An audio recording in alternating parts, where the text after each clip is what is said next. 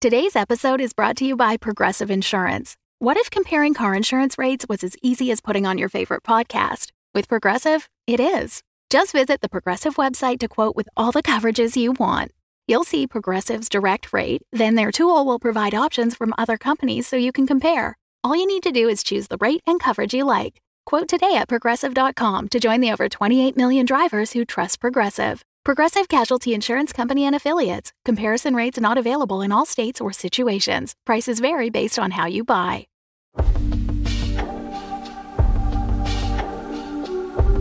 Longcat Media presents The Bette Tapes. Episode 4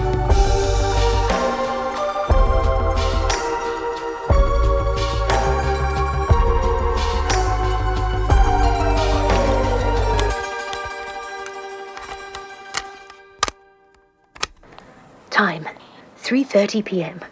Date November the 12th, 1994. Place my office, Mockery Manor. Small problem. I've just been totting up the profits from all my cases and turns out I'm about 6 grand short of the desired amount. Oh, it's so unfair. I've been doing so much better recently. If I just had a few more months, I could earn the money back. But my loan is with the unstoppable bank of Margot, and she comes to collect in seven days' time. If I can't pay her back on the 19th, she's going to kick me out of my lovely office and force me into the family business, which was probably her plan all along. She no doubt thought I'd failed to get my PI firm off the ground. I'd come crawling back to mockery, humbled, grateful for the opportunity. Well, I am not humbled. I am not. Oh, damn it, what do I do? I need to find six grand in the space of a week. Time to hit my contacts and find the best paying and briefest case of my whole damn career. Time 11 something a.m. Date 14th of November. Place the stinky gym room of St. Candida's School for Young Ladies. Ugh. Oh, God. Can't believe I'm back here again. This isn't even a six grand case. It's a 150 pound case. Oh. Don't think about it, Bette. Postpone the panic. So, what shall I call this case? How about the case of the budding master criminal? Oh, yes.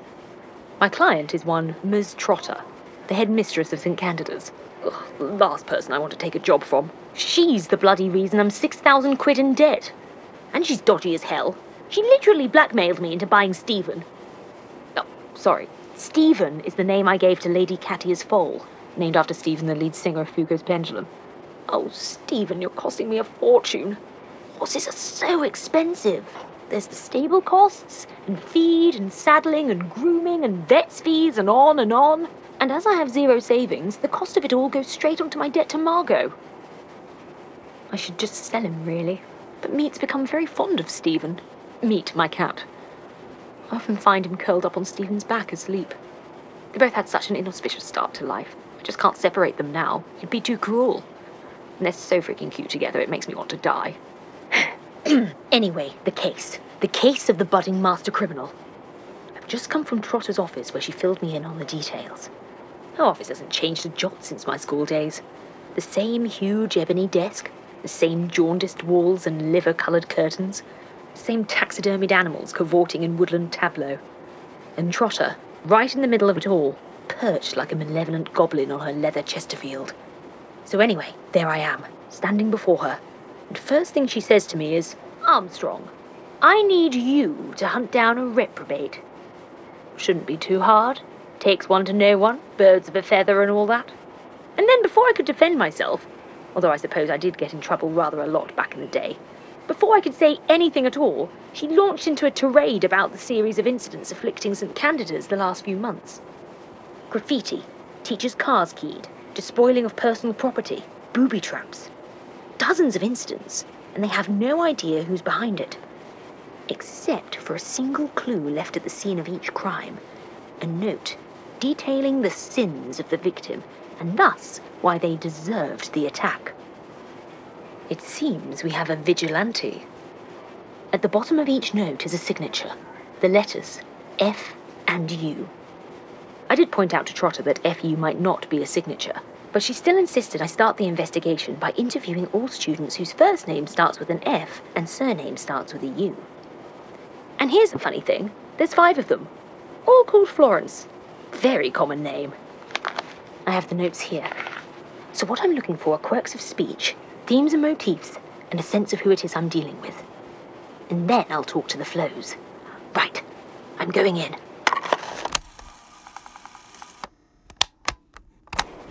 All right, 75 minutes and half a pack of chocolate digestives later, I've collated a series of observations. One, the handwriting is very bad. I'll wager the criminal is using their non dominant writing hand to disguise their normal style. Two, occasionally the criminal replaces the dot above the lowercase i's and j's with a tiny heart. A flamboyant, romantic personality, then. Three, the crimes and accusations themselves have a recurrent motif. Un petit peu de Robin Hood, n'est-ce pas? In one instance, the criminal scratched the word corrupt on a teacher's car and superglued a note to the hood. The note accused said teacher of taking gifts from rich pupils in exchange for lenient marking on their GCSE and A level coursework. On another occasion, the head prefect's shoes were dusted on the inside with onion powder, a fact she only realised when her feet began to reek. She found a note in the toe of her Jimmy Choos that accused her of bullying a scholarship student for their cheap footwear. Ha! As you can imagine, that one really spoke to me. I'm starting to like this vigilante. And then we have the graffiti incident, and this one must have been a doozy to pull off. The graffiti was painted on the stage curtains in the assembly hall where the school plays are performed. The reveal happened at the curtain call of last term's performance of A Midsummer Night's Dream. The play finished, the curtains were shut, et voila! There it was, in foot high letters Miss Thomas licks the arse of the rich. The audience went wild. Miss Thomas was furious. Miss Thomas is the director of the school plays. I remember her from when I was a pupil. I can personally verify that she does indeed lick the arse of the rich. Everybody knew. If you wanted a decent part, then you'd better be from a good family. And in addition, thin, glossy, hootingly confident, and a total suck up. I auditioned for the Christmas show one year. She took one look at my ill fitting second hand uniform and gave me the role of disgusting crone with one line. I was quite happy with that. I love a good crone. I really went to town with the warts, and I spent weeks perfecting my cackle. See? You don't get that kind of quality without hard graft and dedication. The whole thing should have been jolly good fun. But Miss Thomas was like Jekyll and Hyde. Big smiles and flattery when speaking to the leads, positively hostile to anyone with a small part. Hmm. That gives me an idea. I'm going to get my hands on the Midsummer Night's Dream cast list, particularly the Rude Mechanicals. Who could that be? Yes, come in. Miss Trotter told me to come and see you. She did? Who are you? Florence Updike. Miss Trotter also told me to tell you that she's sending Flo Umbridge, Florence Underwood, Flo Uckerman, and Flo Upchurch to see you too. Oh, for God's sake, she couldn't just leave me to it, could she? Come in then. Pull up a gym mat.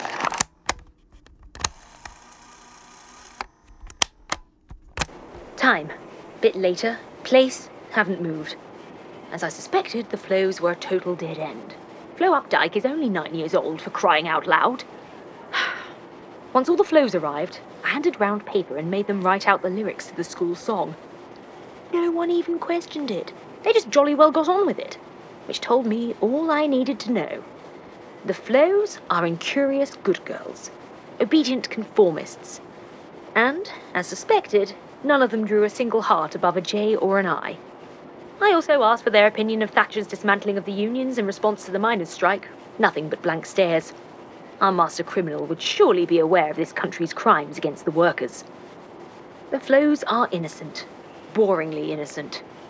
But it wasn't a complete waste of time. Flo Underwood was in A Midsummer Night's Dream last term, so I got her to tell me the names of her fellow thesps. Ugh, who is it now? If you're called Flo, I'm not interested. Go away. I beg your pardon. Uh, hello, Miss Trotter.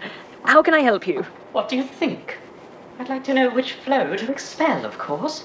Ah, now, about that. Time 6 pm. Place the Boarders Canteen. In front of me, a heaping plate of mashed potato. I needed something comforting. I've been rather thrown for a loop. I told Trotter my reasoning for the Flo's innocence. She was not pleased and said she was sure the culprit was Flo Updike. Apparently, Flo's own parents warned the school that their daughter needed to be closely monitored for aberrant behaviour. Isn't that awful? But then, then, Trotter gave me a very pointed look and said, History repeats itself, does it not? I was rather confused, as you can imagine, and I asked what she meant. And Trotter told me. It seems that on my first day as a boarder, my parents informed Trotter that sending me to St. Candida's was, in fact, their second choice. Their first choice was a correctional facility for teenage delinquents. And the only reason they didn't send me there was because. because my Auntie Janet stepped in. She begged my parents for leniency on my behalf and promised that she'd pay the school fees in return. Auntie Janet saved me. I Can't quite believe it. I'd always thought that Janet and my parents conspired to send me to the worst place they could think of. God, I was so angry at her for getting involved. I never replied to any of her letters or returned her phone calls. I thought she was a busybody. But it would have been so much worse for me if she hadn't got involved. oh, and it gets worse. When I started here, my parents gave Trotter my diary. My diary. I remember I thought I'd lost the bloody thing. But no, my darling parents had not only read my private thoughts, but they also made sure that Trotter was aware of the strange fixation I had developed on a classmate at my old school, just in case it happened again. God. I remember always being told by the teachers to sit at a different table to my friends. I thought it was because I was too chatty. But it was probably because they. How could they? Janet wouldn't have read my diary or thought badly of me because of my aberrant behaviour. She just wanted to protect me. Oh, Janet, I'm so, so sorry. If only I'd known before. Trotter also told me how much the school fees are. Yeesh. However did Janet afford it? Oh, God. Must have been wizard money. Of course. Oh, Janet, you naughty old thing.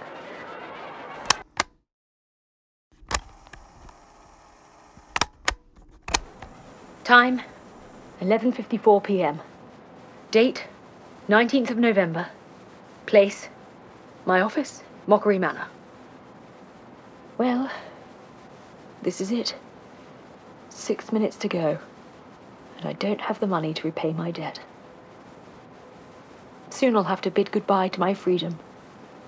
Goodbye to you, my lovely office. Goodbye to the filing cabinets that had only just started filling up with case notes. Goodbye to my dictaphone. Actually, I'm not giving this up. I'll put this in my handbag. Margot will never know. Oh, I solved the case, by the way. Fat lot of good that's done me. The culprit was Bottom, of course. The flashiest of the rude men from A Midsummer Night's Dream. The most audacious, the most passionate, a leader of men. Of course it was Bottom. Or rather, Claire Urquhart, the 16 year old girl who played the role. I knew as soon as I started interviewing her that she was the culprit. Claire has the watchful aura of the truly cunning, the quiet self assurance of someone driven by a singular purpose. And also, her teacher let me look at her English literature coursework. It was riddled with hearts and Marxist subtext. I didn't accuse her immediately. First, we bonded over our mutual distaste for St. Candida's. Claire's a quiet scholarship girl from a very normal family, attending a school obsessed with sports and breeding, so naturally she's completely overlooked. Of course, the most essential tool in a master criminal's kit is invisibility. The only reason Claire got the role of Bottom was because someone dropped out at the last minute, and Claire was the only one willing to learn the lines in time. And it was that desire to be looked upon and admired that led to her downfall. By stepping into the spotlight, she revealed herself. Claire's performance was a huge surprise to everyone, especially Miss Thomas, who said she was a selfish performer, hogging the stage, too flamboyant, too eccentric, too good. Miss Thomas was very annoyed that Bottom took the focus away from her favourites. No doubt she was extra horrid to Claire once she realised the girl had talent. Naturally, I bonded with Claire over my own experience as a student with Miss Thomas and told her she was absolutely right about her brown nosing the rich. Claire stiffened in her seat for a moment, a deer in the headlights. She didn't deny it. Too much pride for that. I reassured her that I had no intention of dobbing her in, because, really, how could I? It was like looking in a mirror. Except, not really. Claire's got far more chutzpah than I ever had. Damn it, she's who I could have been if I'd had the guts. But I didn't completely let her off. I told Claire that I wouldn't reveal her identity to Trotter if she stopped being naughty.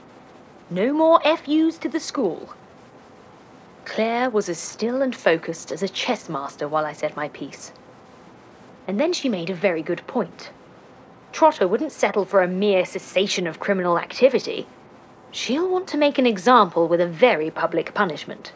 She said even if I feigned ignorance and asked to be released from the case, the Trotter would find out I'd interviewed the cast of The Dream, and from there. Well, the headmistress is no fool. More's the pity. Damn it, it's the Binti case all over again. Why is the criminal so often preferable to the client? there was no arguing with Claire's logic. Her days at St. Candida's unnumbered. I said it might be better if she turned herself in, less humiliating. I offered to accompany her to Trotter's office for moral support, but she said no. She'd do it herself. She just needed a couple of hours to prepare. And then she broke for the first time, crying, It's not fair. I had so many plans. I'm barely halfway through the dossier. Yes, that's right. Dossier. Turns out she's been collecting intel on students and teachers for years. She's collated a file of incriminating and scandalous behaviour. Well, when she told me that, I replied very carefully indeed. Oh dear. I imagine the local newspapers would be interested in that sort of thing. Wouldn't it be shocking if they somehow got their hands on it? Claire blinked a few times before nodding. And then I said, I imagine St. Candida's would do quite a lot to avoid that sort of bad publicity. If Trotter received a copy of the dossier from an anonymous source and realized what was at stake, I imagine she could be convinced to stop looking for trouble. If you know what I mean.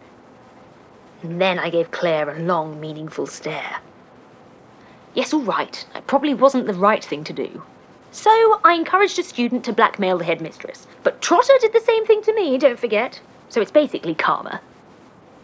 Although, it's probably not great that a student now has so much power over the school especially a somewhat rebellious, scheming student like Urquhart. But I think I made it very clear that she's to get herself out of trouble this time. And then she must become a model student.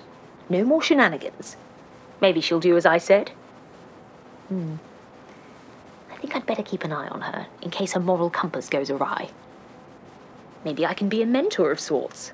A responsible older sister. Oh, yes. Maybe she can help me out with casework at the school holidays. Yes, she could be my work experience girl. I could do with some help around here. Oh. Except there won't be a here, will there? Time's up. Although, I wonder if Margot's even remembered our deal. I haven't seen her all day. Ready. Bugger.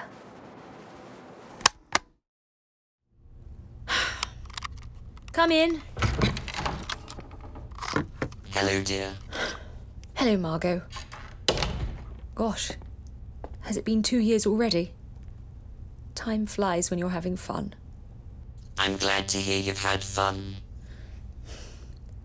Not just fun. Much more than fun. Not that it matters. Deal's a deal. I'm not going to try and squirm out of it. I don't have your money, I'm afraid. Not by a long shot. But I can sell the pinball machine and the car and my darkroom equipment. That'll square off most of the debt. And then it won't take me long to work off the rest. Two or three months at the park should be enough. And then a few more months to save up for an office in town. Not as fancy as this one, but it will be mine. And I'll be glad of it. Because I'm not going to give up, Margot. I'm going to be a PI, no matter how long it takes. But I also want to say thank you. I don't think I did before, not properly, and I'm rather ashamed of that now. Because you've been very generous with me, Margot. You've given me the best start I could have hoped for. You gave me the time and money and space to figure out what the hell I'm doing. And so, I will happily work the waltzes for as long as it takes if it means that I get to Oh, do stop talking, Bette. It's too late for speeches. Oh, sorry. Let's get this done and dusted, and then I can go to bed. Right. Yes, of course. So, do I start Monday? No, Bette. I want to renegotiate Renegotiate? the terms of the debt. I don't want you to work at the park. You don't? Your heart won't be in it. You'll be bored, distracted, you'll make mistakes. I can't risk that. Theme parks can be very dangerous places, you know. Yes, I am aware. But, Margot, how do you want me to pay you back? Well, for a start, not by selling your equipment. You'll still need it. Really? I'm sure you'll solve enough cases to pay me back. And let's say 15% interest on the debt month on month. 15% interest? That's higher than a bank! Oh, are they giving out free utilities and office space with bank loans nowadays? Point taken. Thank you, Margot. Thank you. This is more than I could have hoped for. You're welcome. I quite like having a private detective in the park. Good night, Bette. Good night. Oh, before I go, I couldn't help but hear. I think a work experience girl is a wonderful idea. Learning how to manage people is a most valuable experience.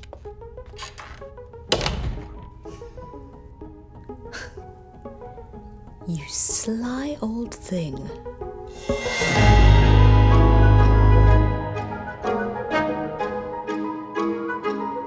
You have been listening to The Bette Tapes, a Mockery Manor mini-series, Starring Hayley Evenett as Bette, with Lindsay Sharman as Margot, and additional voices by Laurence Owen. Written by Lindsay Sharman, directed by Laurence Owen, with music, sound design, and editing by Laurence Owen. Join us next month for the first episode of Season 3.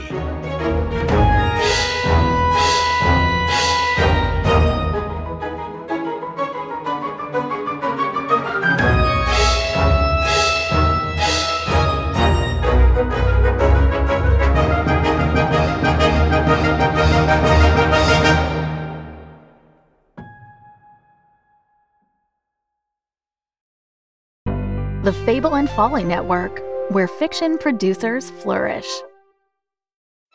It's a tale of learning and healing. We've got a whole province going to see one overworked witch in a candy cottage that's been chewed to pieces by the local kids. Of fairies and magic.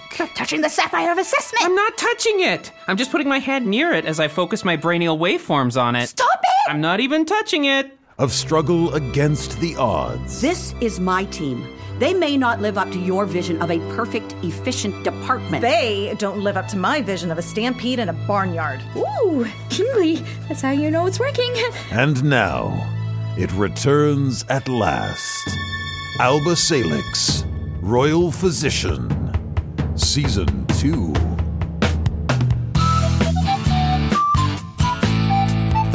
Alba Salix Royal Physician from Fable and Folly. Find us wherever you listen to podcasts or look us up at fableandfolly.com.